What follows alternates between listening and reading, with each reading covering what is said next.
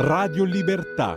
In un mondo in cui i mezzi di informazione vanno verso una sola voce, una radio che di voci vuole averne tante.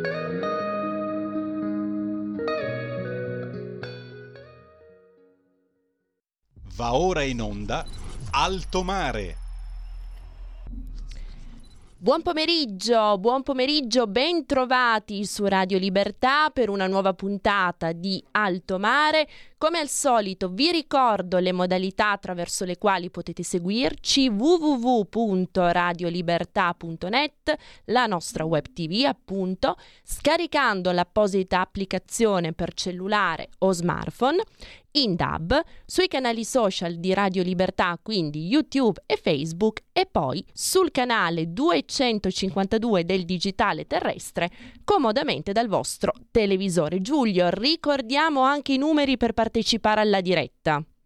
02 66 20 35 29 il numero di telefono oppure 346 642 7756 via WhatsApp. E grazie, grazie naturalmente al nostro Giulio Cesare Carnelli, saldamente al timone della regia e grazie al nostro ospite di oggi è tornata a trovarci ad Alto Mare su Radio Libertà la professoressa Anna Bono, sociologo fra i massimi esperti di Africa. Professoressa, ben trovata. Buongiorno a lei e, e, e, a tutti voi, grazie che ancora una volta mi, mi ospitate, è sempre un piacere lavorare con voi. Grazie mille, grazie a lei professoressa per le sue testimonianze, per le riflessioni che sempre ci propone. 24 novembre siamo alla vigilia della giornata mondiale contro la violenza sulle donne. In questo ambito con lei professoressa vogliamo tornare ad accendere i riflettori che in realtà come Radio Libertà si sono mai spenti su una piaga, una tragica piaga che ancora affligge milioni di donne e segnatamente milioni di bambine in tutto il mondo, la piaga delle mutilazioni genitali femminili. Professoressa, cominciamo da un excursus introduttivo. Le mutilazioni genitali femminili sono un'istituzione, eh, ha detto lei giustamente, molto diffusa e molto persistente. Riguarda non milioni ma eh, centinaia di milioni di donne nel mondo nel corso, che nel corso del, del tempo, nel, nel, nell'arco della loro vita sono eh, vittime di questa istituzione e, eh, e, forse la prima cosa, anche se molti ascoltatori già sapranno di che cosa si tratta, la prima informazione è riassumere in che cosa consistono. Certo. Eh, le più diffuse, mi limito alle più diffuse. Le più diffuse sono eh, tre. Eh, la prima, eh, meno invasiva di, queste, di, questi interventi, sono interventi sull'organo genitale femminile, è la clitoridectomia, ovvero l'asportazione del clitoride. La seconda modalità è l'escissione che aggiunge all'asportazione del clitoride anche eh, quella delle piccole labbra e poi terzo intervento l'infibulazione che aggiunge a questi due interventi la sutura delle grandi labbra che vengono scarificate poi, eh, poi unite in modo che si salvino lasciando soltanto un'apertura la più piccola possibile per il deflusso dei fluidi organici. Il, eh, la diffusione di queste tre eh, forme di mutilazione genitale femminile è vasta, riguarda circa 31 paesi, per la maggior parte sono paesi africani, uh-huh. e eh, però riguarda anche alcuni paesi, per esempio lo Yemen medio orientali. Uh-huh. Il, eh, un primo dato, eh, nel 2022 si è stimato, si, si, si è calcolato che eh, a rischio di essere mutilate siano state, siano, l'anno non è ancora finito, uh-huh. eh, 4 milioni e 200 mila bambine, questo considerando i contesti in cui, eh, in cui vivono. Complessivamente si ritiene a oggi che 200 milioni di donne siano, eh, vivano eh, avendo subito mh, nell'infanzia mm eh, di tre, uno di questi tre interventi. Ecco, professoressa, la cosa che credo colpisca, stupisca e atterrisca, anzi, più di ogni altra è eh, constatare, lei ce l'ha già spiegato altre volte, come queste pratiche, queste pratiche aberranti purtroppo nei contesti di origine, in quei 30-31 paesi che menzionava lei prima, vengano in larga parte considerate la normalità e siano recepite, accettate dalle donne stesse come una pratica del tutto naturale. Proprio così, non solo vengono accettate, ma in realtà mh, eseguirle eh, è, è, considerato non solo un diritto dei genitori di, eh, delle bambine, ma un dovere perché si ritiene che eh, sia necessario, doveroso infliggere questa che ai nostri occhi è davvero una, una violenza eh, agghiacciante. Ehm, per, eh, per, far sì che queste eh, bambine possano eh, da grandi eh, avere una vita normale, senza es- se, no, se, non sono mutilate nei contesti in cui, eh, eh, originari in cui si verificano, se, ne, se, non è mutilata una bambina secondo quanto è prescritto, non, sarà destinata a all'emarginazione e peggio ancora perché condizione perché una donna si possa sposare e avere dei figli e tuttora in, queste, in queste, realtà è comunque sempre la prima eh, eh, e, più importante missione nella vita di una donna, può darsi che lo sia nella vita di tutte le donne, eh, mm, mi viene in mente di dire per inciso, ma uh-huh. per libera scelta, non per imposizione. Eh, eh, riprendendo il filo del discorso, una bambina una do- che, eh, eh, non mutilata non ha possibilità di eh, sposarsi, di avere dei figli, di fare una vita normale, di inserirsi nel, nel contesto eh, sociale ed economico della sua comunità, quindi è destinata a essere un paria, un, un, un, eh, una, una un'emarginata. Emarginata con un destino eh, con un destino che effettivamente nessuna mamma e nessun papà può augurare alle proprie figlie. Lei ha detto una cosa molto giusta, Sara, perché è, è la società che impone all'esecuzione di queste pratiche, di queste istituzioni, ma sono le donne che la perpetuano, che concretamente la, eh, la eseguono. Uh-huh. Eh, i, i, maschi sono tenuti lontano da questa istituzione, non, non, non partecipano alla, all'esecuzione delle mutilazioni genitali femminili, è compito delle donne di famiglia e, e, e di, di, provvedere affinché al momento giusto ogni società ha tempi eh, e modalità diverse.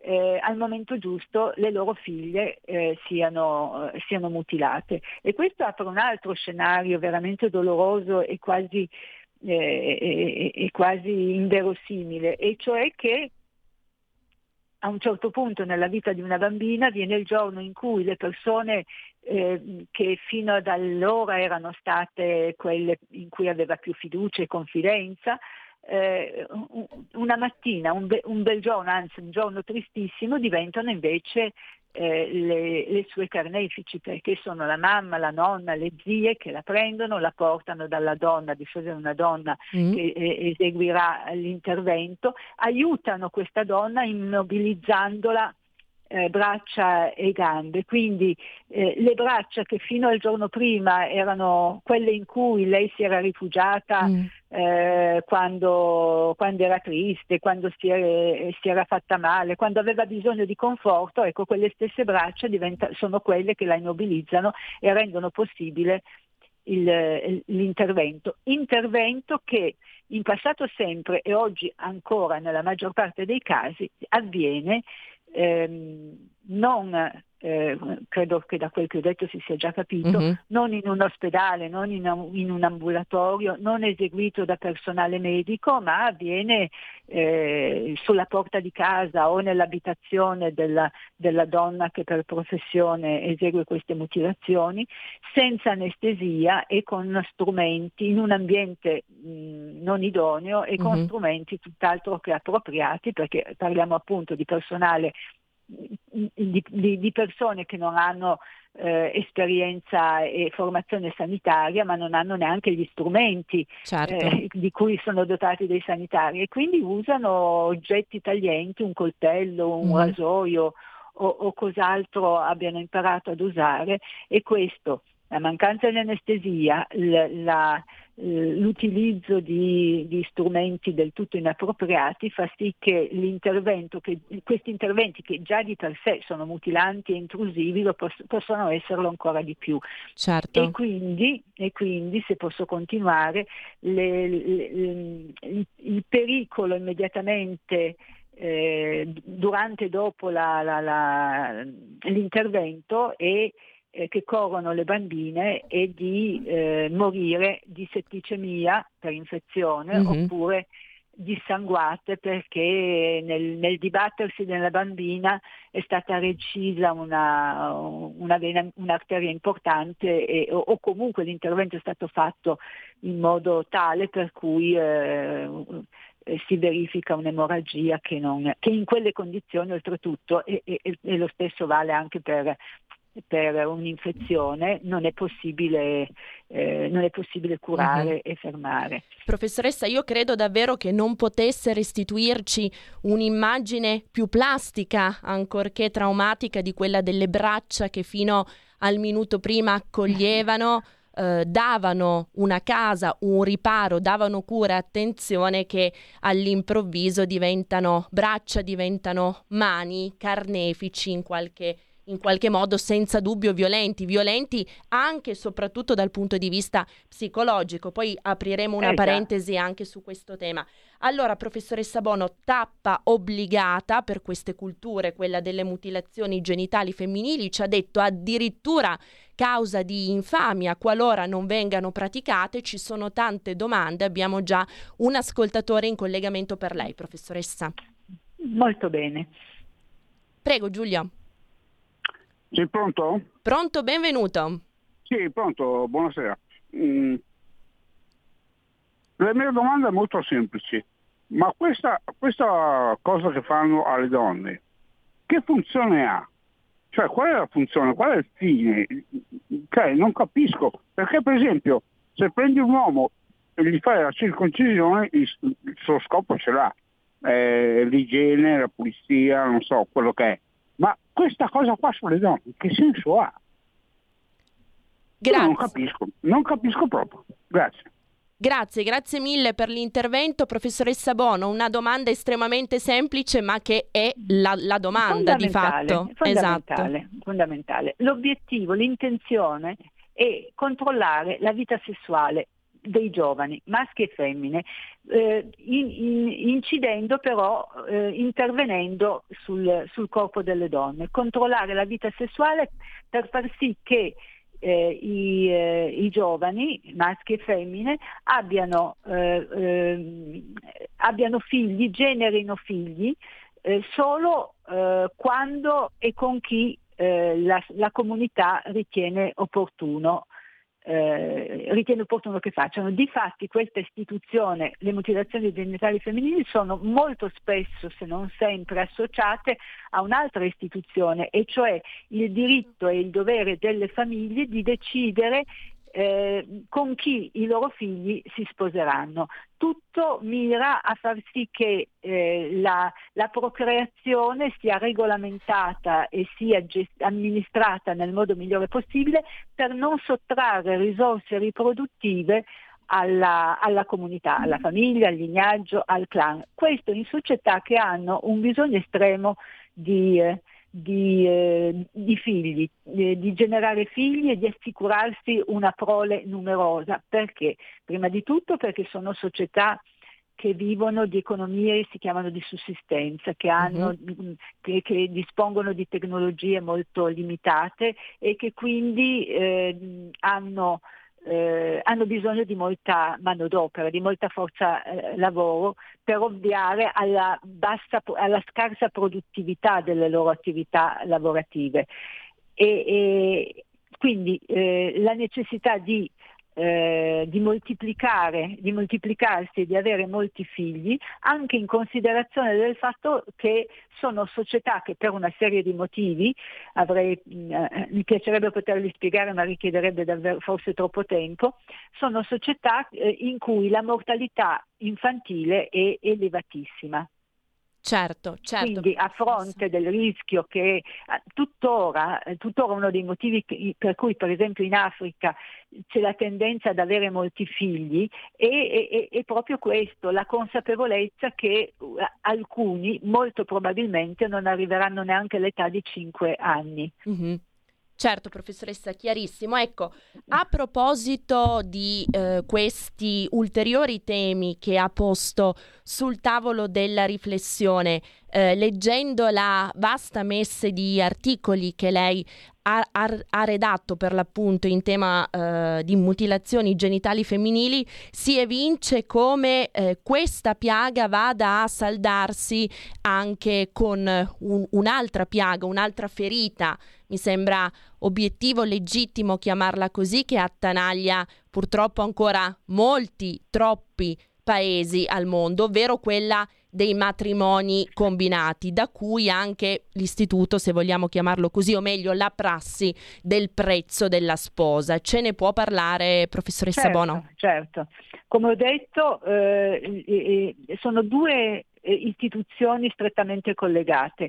Il matrimonio combinato, è combinato ovviamente dalle famiglie, si, si pratica tuttora meno che in passato eh, in passato in queste società che ho descritto mm, molto brevemente come eh, società a economie di sussistenza, che le famiglie avessero il diritto e il dovere di decidere loro eh, con chi i loro figli si, si eh, dovevano sposare era considerato eh, non, eh, normale e perché si riteneva che fosse il modo migliore per garantire la, la durata di un'unione, non affidare al, al sentimento del momento, all'attrazione di un momento, la, la formazione di una, di una, famiglia, ma invece affidarlo a affidare la formazione di una famiglia a calcoli e criteri molto più, molto più concreti mm. e, e, e, dal punto di vista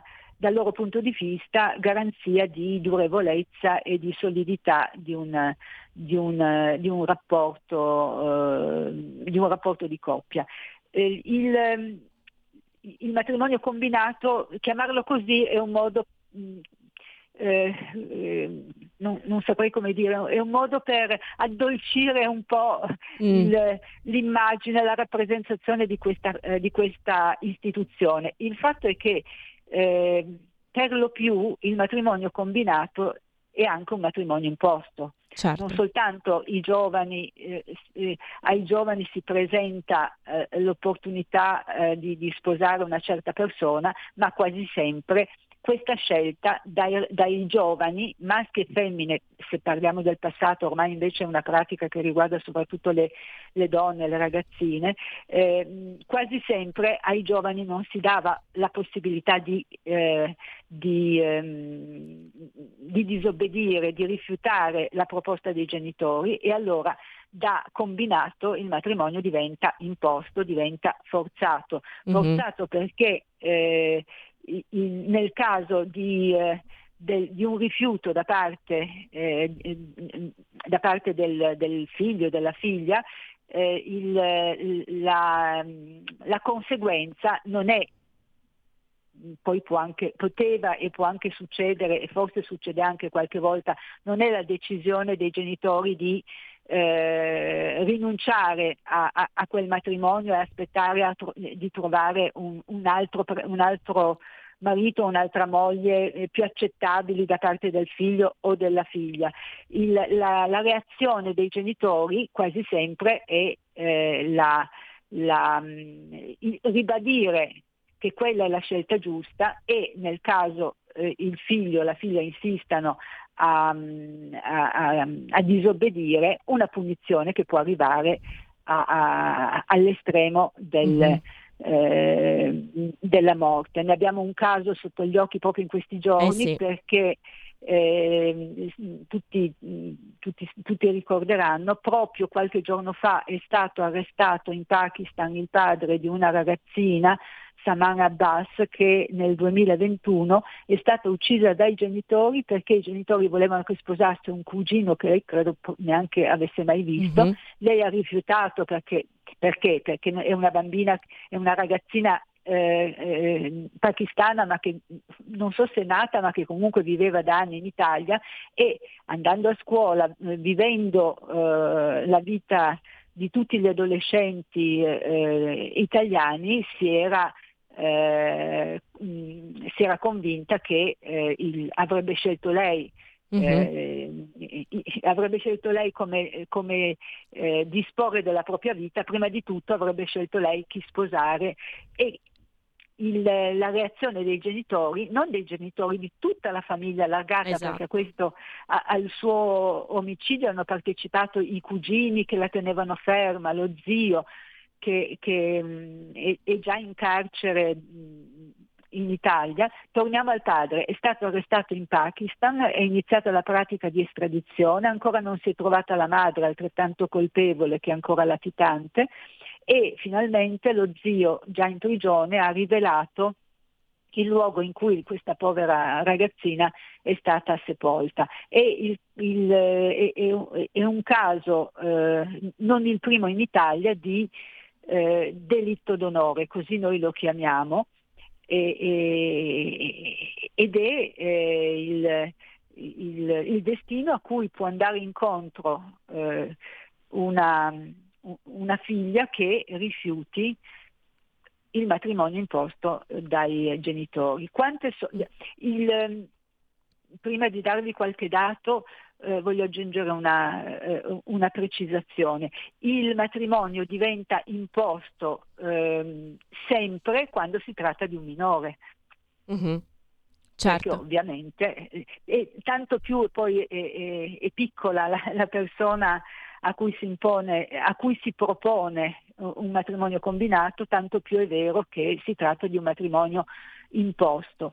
E, eh, e in questa situazione nel mondo, cioè di, aver, eh, di, di essersi sposate prima di, prima di, aver raggiunto la maggiore età, si calcola che nel mondo attualmente vivono più di 650 milioni di donne mm. e che ogni anno almeno 12 milioni, io penso di più, di bambine, di ragazzine eh, subiscano la stessa sorte da un giorno all'altro con una preparazione o senza la minima preparazione si trovino nella, eh, nella condizione di mogli, spesso mm-hmm. di persone che non hanno, eh, a malapena hanno conosciuto e, invece, eh, e a cui invece vengono consegnate dalle famiglie e, e, quindi mogli, bambine di estranei. Ecco. E, e beh, sì, eh, può essere che conoscano già la persona con cui, eh, eh, a cui sono state destinate. Molto spesso, soprattutto in tempi più recenti, molto spesso sono dei, degli estranei e soprattutto in passato eh, il matrimonio combinato valeva sia per i maschi che per i femmine e anche l'età eh, dei, dei, di entrambi era di solito molto vicina. Si, si, facevano sposare un ragazzo e una ragazza, le famiglie mm. che si conoscevano e magari fin da quando erano bambini ci avevano pensato li fanno sposare. Lei poteva avere 16 eh, anni e lui 19 per fare un esempio. Invece l'aggravante di questi ultimi anni, di questi ultimi decenni è che mentre per i maschi la, la, la, il matrimonio eh, combinato imposto eh, è, è, è, diventato meno frequente, per le bambine, per le ragazzine è diventato, è, è, diventato ancora più frequente che nel passato e soprattutto, questa è una delle aggravanti, eh, molto spesso si tratta di matrimoni non solo con degli sconosciuti, ma con persone, con uomini molto più grandi, mm-hmm. molto più vecchi eh, del, eh, della bambina, ma addirittura con differenze di età di 20, 30, 40 anni. Un'altra aggravante, nel senso degli effetti negativi che ha sulla vita della ragazzina, della bambina, è quando viene eh, data in moglie a un uomo che ha già delle altre mogli e quindi mm-hmm. eh, eh, lei si deve inserire in, una, eh, in, un matrimonio poliginico che per quanto ci siano degli antropologi che lo negano, io sono convinta anche per esperienza diretta negli anni che ho lavorato e ho fatto ricerche in Africa, non è mai un matrimonio del tutto sereno perché la presenza di più mogli eh, eh, genera tensioni, mm-hmm. ma non tanto dal punto di vista affettivo-sessuale quanto per quel che riguarda la spartizione e la distribuzione dei, eh, dei beni di famiglia. Mm-hmm. Lei entra eh, in una situazione di questo genere, piccola, giovane, inesperta, e con la probabilità di eh, generare tens- ulteriore tensione perché ovviamente almeno nei primi tempi sarà la favorita del marito e quindi susciterà invidie, gelosie, risentimento da parte, da parte delle altre mogli. Certo. Detto questo, eh, se posso aggiungere... Eh, Guardi professoressa, da... abbiamo 60 secondi di pausa pubblicitaria, rientriamo subito dopo D'accordo. per il secondo blocco. D'accordo, grazie. Un nuovo modo per sostenere la tua radio. Visita radiolibertà.net. Ti basta un clic e potrai versare il tuo contributo volontario direttamente online. Potrai donare con ogni tipo di carta di credito, anche prepagata. Ti aspettiamo online su radiolibertà.net. Sostieni la tua radio con il tuo contributo volontario. Radio Libertà. La tua radio. Diamo voce alla nostra gente. Stai ascoltando Radio Libertà. La tua voce libera, senza filtri né censura. La tua radio. Rieccoci, rieccoci per il secondo blocco blocco di alto mare per coloro i quali si fossero messi in collegamento soltanto ora. Vi ricordo che abbiamo con noi la professoressa Anna Bono, sociologo, tra i massimi esperti italiani di Africa. Domani 25 novembre è la giornata mondiale contro la violenza sulle donne. Idealmente, ma neanche idealmente, materialmente, concretamente la stiamo legando, stiamo impostando un ponte con il 6 febbraio che invece è la giornata in cui si denuncia la piaga delle mutilazioni genitali femminili. Ne stiamo parlando con la nostra graditissima ospite. Professoressa, prima di ridarle la parola passo la linea al nostro regista perché abbiamo una telefonata in collegamento. No, è caduta, niente, chiaramente se eh, il pubblico vuole richiamare può farlo senza problemi, le linee sono aperte 02 6620 3529 per intervenire in diretta e parlare con la professoressa Bono 346 6427 756 se volete mandarci messaggi tramite WhatsApp. Professoressa Bono, prima della pausa pubblicitaria sottolineava un altro aspetto che chiaramente nell'ambito, nell'alveo della nostra cultura, ma anche della nostra sensibilità occidentale, è un qualcosa di assolutamente eterodosso, di, diverso, quello della connivenza della, della famiglia nei confronti di queste pratiche assolutamente barbare. Sì, e, e stavo per eh, eh, elencare almeno due delle conseguenze negative, anzi dei danni enormi che il matrimonio eh, precoce imposto alle bambine, alle ragazzine comporta. Il primo, eh, il primo danno è che quasi sempre una bambina, una ragazzina che va sposa interrompe gli studi e questo avrà poi delle conseguenze mm-hmm. sulla sua su tutta la sua vita e anche sulla vita dei suoi figli, perché una, una mamma eh, istruita eh, più, eh, può dare molto di più a, ai suoi figli in termini di eh, a sua volta istruzione e poi sicurezza, cure mediche e via dicendo. La seconda e, e, questa è già una conseguenza importantissima. La seconda conseguenza negativa e che eh, stiamo parlando di bambine adolescenti o, o preadolescenti che però eh, inevitabilmente eh, avranno eh, quasi subito, o, o, o, questo si auspica perché perché per questo sono state eh, sposate, avrà quasi subito dei figli e la gravidanza e il parto, eh,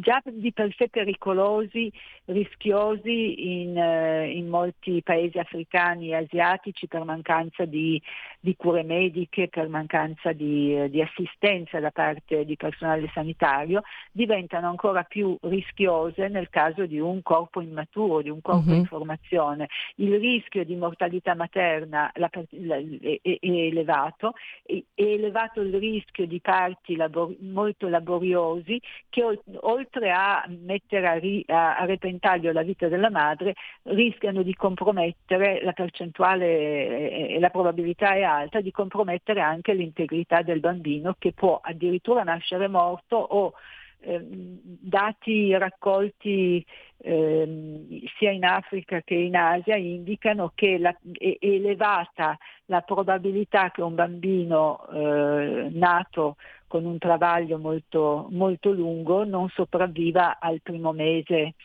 eh, non, non eh, muoia entro il primo mese dalla nascita.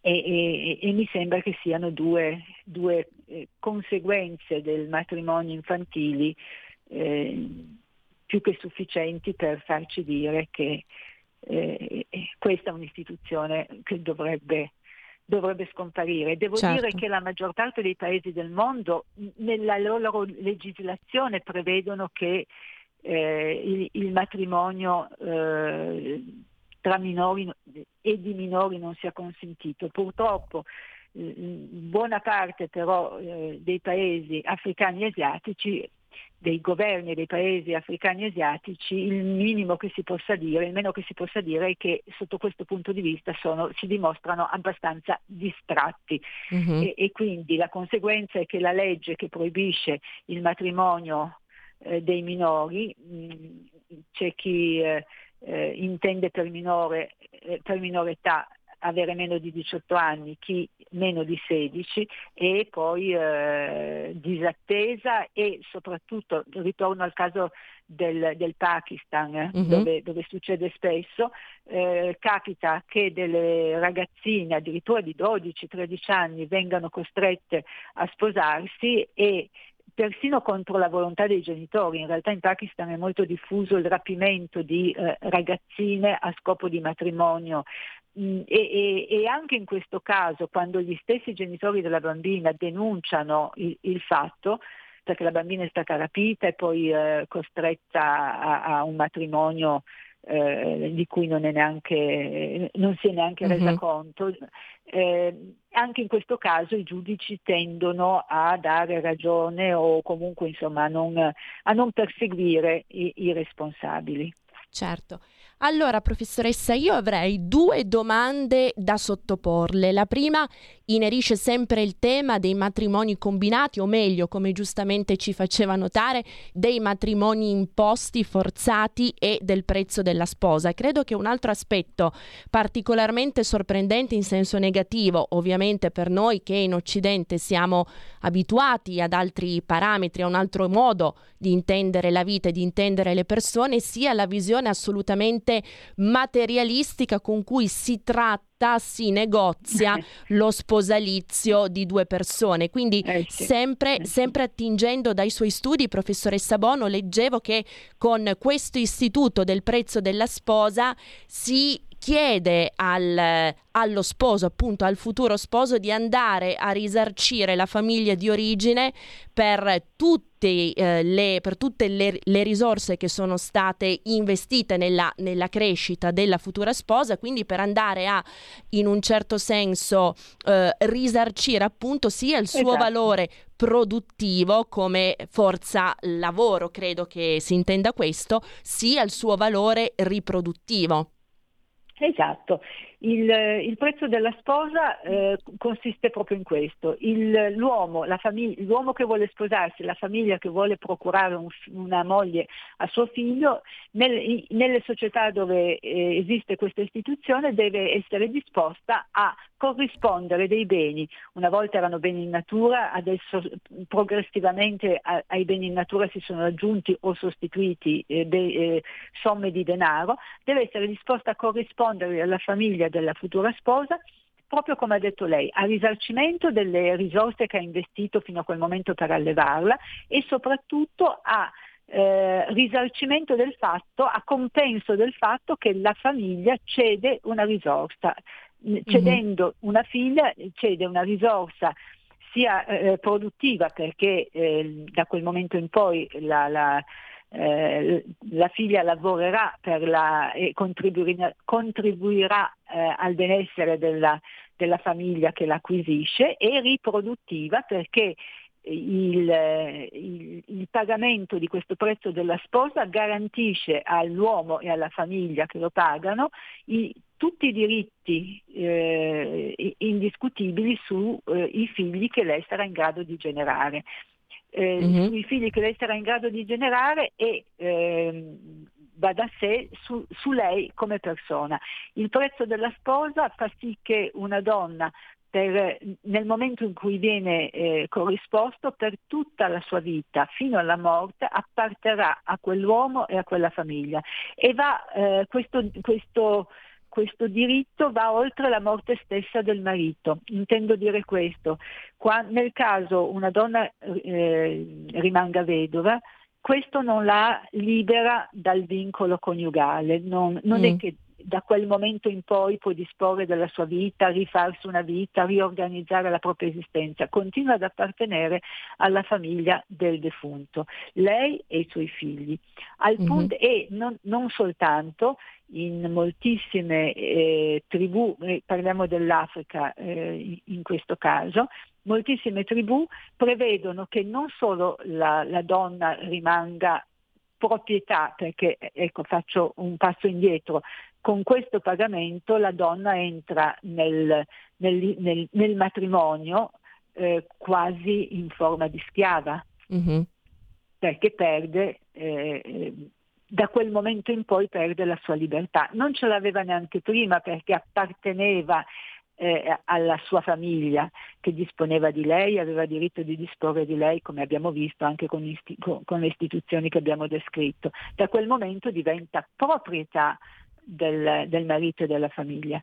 Alla morte del marito, dicevo, e eh, non solo rimane nella famiglia del marito, uh-huh. ma è costretta a sposare un fratello o un cugino parallelo del marito.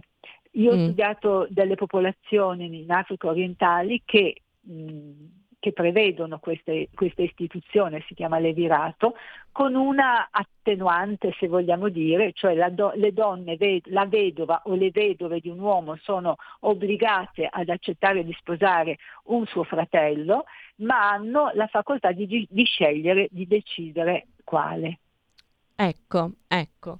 Chiarissima professoressa come sempre. Seconda domanda che volevo prospettarle. Allora, posto che la lotta contro le mutilazioni genitali femminili sia stata inserita, mi corregga se vado errata, nel 2015 fra i 17 obiettivi sì. di sviluppo sostenibile da parte delle Nazioni Unite, dato che i dati eh, sembrano purtroppo indicarci che eh, entro la deadline prevista dalle Nazioni Unite, quindi entro il 2030, mancano ormai eh, meno di otto anni, non si riuscirà probabilmente ad azzerare eh, questa piaga che come ci ricordava all'inizio riguarda una trentina di paesi e riguarda ancora intensamente, capillarmente una trentina di paesi nel mondo. Ecco, posto che non si riesca purtroppo a traguardare questo obiettivo assolutamente umano e di civiltà, Uh, pur con i miglioramenti che leggo sempre dai suoi articoli, ci sono stati nel 2000 una donna su due fra quelle più fortemente a rischio di essere sottoposta a mutilazioni lo era. Effettivamente nel 2017 questa triste diciamo percentuale è un pochettino migliorata è passata a Vero. una donna su tre posto questa cornice, questa condizione al contorno, nel tentativo di arginare, di contrastare questa piaga assolutamente aberrante, c'è il rischio, professoressa, perlomeno in quei paesi, nei paesi eh, africani specialmente dove il tutto è culturalmente radicato e ancora sedimentato, che si cerchi in, un, in, una qualche maniera di medicalizzare questa pratica. Eh, da una parte chiaramente si otterrebbe perlomeno il risultato positivo di far fare il tutto in condizioni asettiche e non improvvisate come ci ricordava lei al principio, però la cosa non rischia di in un certo senso istituzionalizzare comunque eh, ulteriormente eh, esatto una pratica che andrebbe semplicemente condannata sì e devo dire che il rischio eh, è abbastanza remoto perché eh, quello dell'ospedalizzazione perché in realtà nella maggior parte dei paesi eh, in cui si eh, praticano mutilazioni genitali femminili, queste, queste pratiche sono proibite. Mm-hmm. Quindi anche in quei paesi devono essere effettuate clandestinamente. Ecco. ecco. Il, il, il, sono proibite esattamente come sono proibite, eh, mi permetta di aprire uno scenario che eh, mi sembra importante, come lo sono proibite in Italia, in certo. Germania, in Francia. E perché dico questo? Perché è vero che i paesi di origine eh, delle mutilazioni genitali femminili sono eh, si calcola 31 prevalentemente africani e qualcuno medio orientale, ma da molto tempo, da decenni, queste mutilazioni eh, sono trasferite, sono state importate in molti altri paesi del mondo, compresi i paesi europei. Uh-huh. Sono almeno 13 i paesi europei in cui si sa per certo che vivono delle donne che sono state mutilate e in cui si eseguono mutilazioni genitali femminili. I, il, I dati più recenti che abbiamo ci dicono che vivono nei paesi dell'Unione Europea circa 600.000 donne mutilate. Alcune sono state mutilate eh, prima di arrivare in Europa, altre, eh, ma altre i, proprio in Europa e si ritiene che siano circa 180.000 le bambine, le ragazzine che corrono il rischio di subire un intervento di mutilazione genitale femminile benché vivano appunto in un paese europeo. Anche in Europa si è parlato a maggior ragione mh, eh, eh, della possibilità di, di ospedalizzare gli interventi per, per, per ovviare a, ai, alle conseguenze più, più drammatiche eh, e, e, però eh, anche in Europa tendenzialmente, cioè ha prevalso l'idea che bisogna eh, scardinare la pratica, il principio che sta al, al, a fondamento di questa pratica, e cioè l'uso del corpo della donna e, e, e il diritto di disporne in questo, modo, in questo, modo, tremendo. Non è ospedalizzando, ha ragione, ha, ha, detto giusto che si combatte questa pratica, anzi si rischia di renderla più accettabile uh-huh. anche agli occhi dell'opinione pubblica perché si dice vabbè è come fare l'estrazione delle tonsille senza considerare intanto che è una violazione del, dell'integrità fisica e poi delle conseguenze permanenti gravissime, eh, gravi e in certi casi gravissime di questi interventi, e cioè eh, al di là della mutilazione le, le disfunzioni che derivano e quindi le patologie che derivano dal fatto di vivere, soprattutto nel caso dell'infibulazione, di vivere eh, in queste condizioni. Eh, non, non, c'è bisogno che, che, eh, che lo dica, ma eh, pensate, pensi a, alle difficoltà, si parlava del parto eh, reso più difficile, più laborioso quando eh, la, la, madre è una bambina, ma pensa, pensi alla, a, a che cos'è un parto nel caso di una donna uh-huh. eh, escizia e infibulata e di fatti in Europa si ricorre spesso, i medici esterefatti che man mano si sono trovati davanti a, a, alla necessità di, di, assistere delle donne mutilate, molto spesso ricorrono al, eh, al taglio cesareo proprio per per evitare certo. le, le, le, ulteriori problematiche alla partoriente. Sì, che possono, eh, sì, che, e, e, e, che sempre, e che sempre si presentano. e quindi è fuori discussione che la medicalizzazione possa essere eh, un, un, rimedio e, e, e, una soluzione.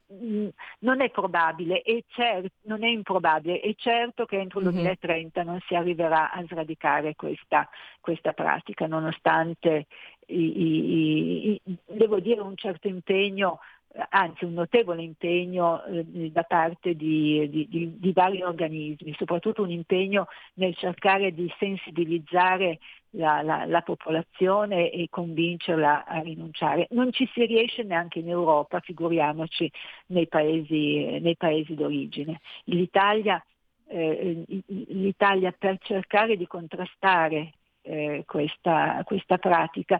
Addirittura nel 2006 pur essendo che di per sé una, eh, le mutilazioni genitali femminili in Italia sono illegali perché sono rubricate come violenze gravi con delle aggravanti che sono mm. il futile motivo e la familiarità del, eh, la consanguineità eh, del, del, dei, respons- dei, responsabili, i genitori e, e, della vittima.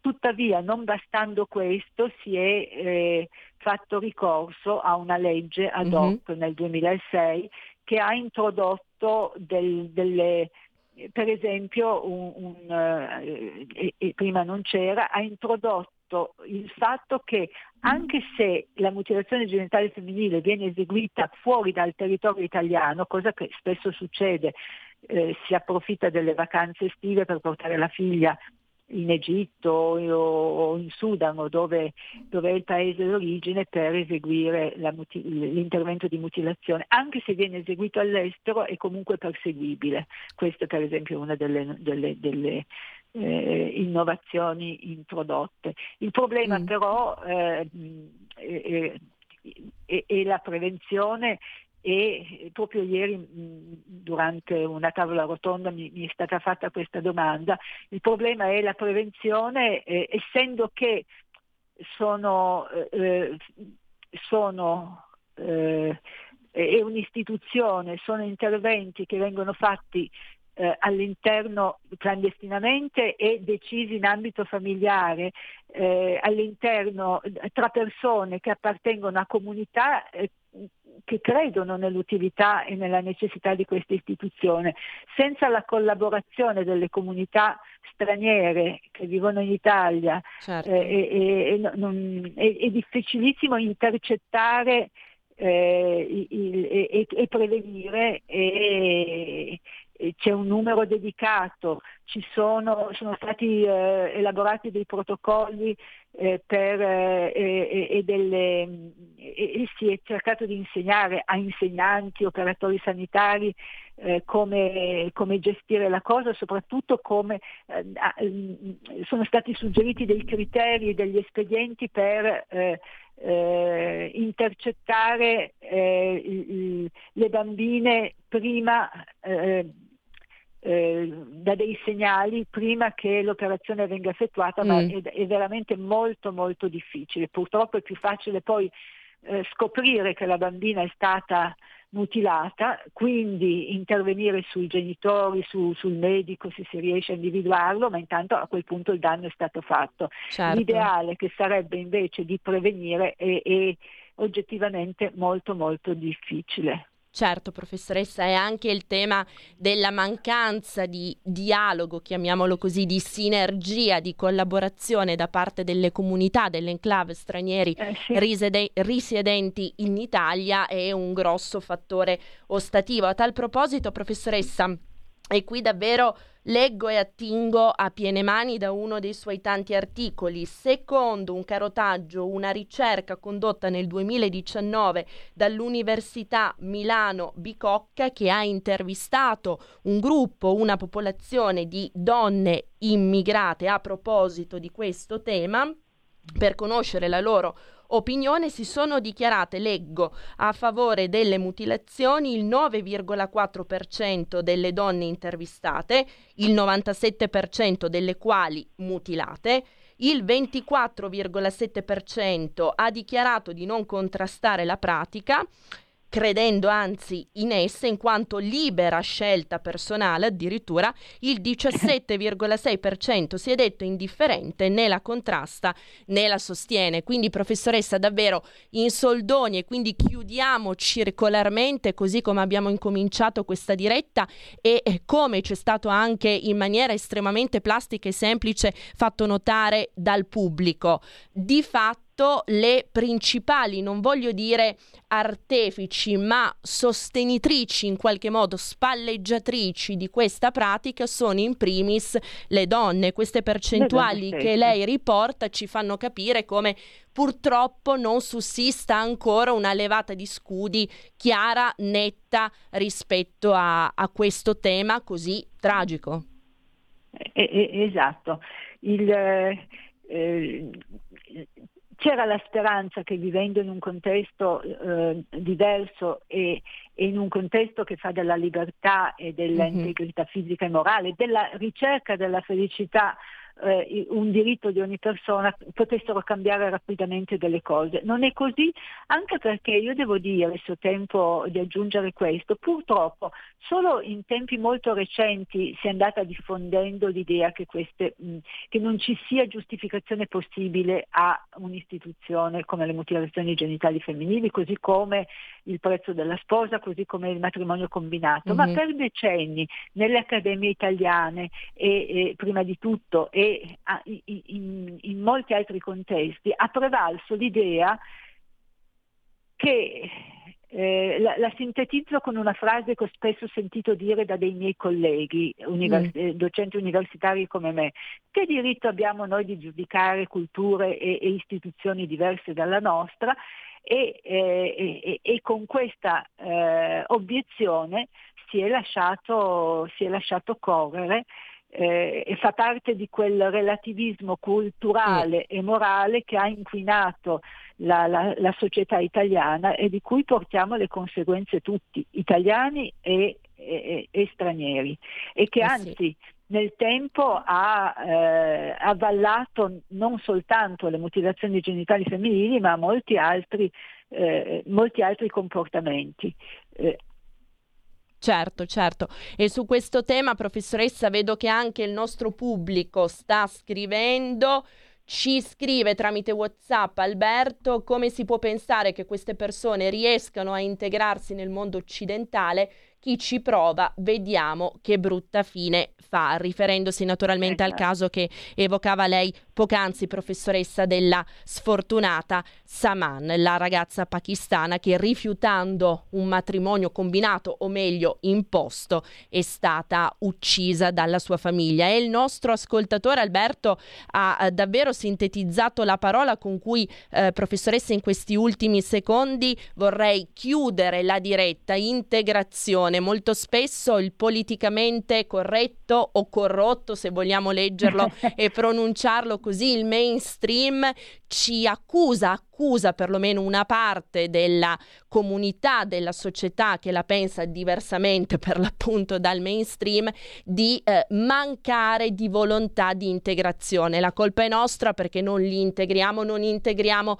abbastanza queste persone che arrivano da altri paesi. Professoressa Bono, io credo che se per integrazione si intende l'accettazione supina, passiva, imbelle di pratiche così sciagurate, così dolorose, così disumane, penso che tutti quelli che non la pensano come il mainstream dovrebbero essere orgogliosi di dire no, non vogliamo integrare, non su questo assolutamente. Ha ragione, sono d'accordo. Grazie, grazie mille alla professoressa Bono. Professoressa, l'aspettiamo naturalmente per continuare a parlare di questo tema su cui non vogliamo assolutamente spegnere i riflettori e più in generale per parlare con lei di Africa e di geopolitica, visto che proprio l'Africa è e sarà sempre di più uno dei baricentri, uno dei fulcri della geopolitica presente e del futuro prossimo. Grazie, professoressa Bono. Io ringrazio voi e saluto tutti. Grazie mille, professoressa. Grazie davvero. Grazie al nostro pubblico, grazie a Giulio Cesare Carnelli, saldamente come sempre al timone della nostra regia. Ora non cambiate frequenza, anche se siamo in dub, lo sapete, perché i programmi di Radio Libertà continuano. Alla prossima! Avete ascoltato Alto Mare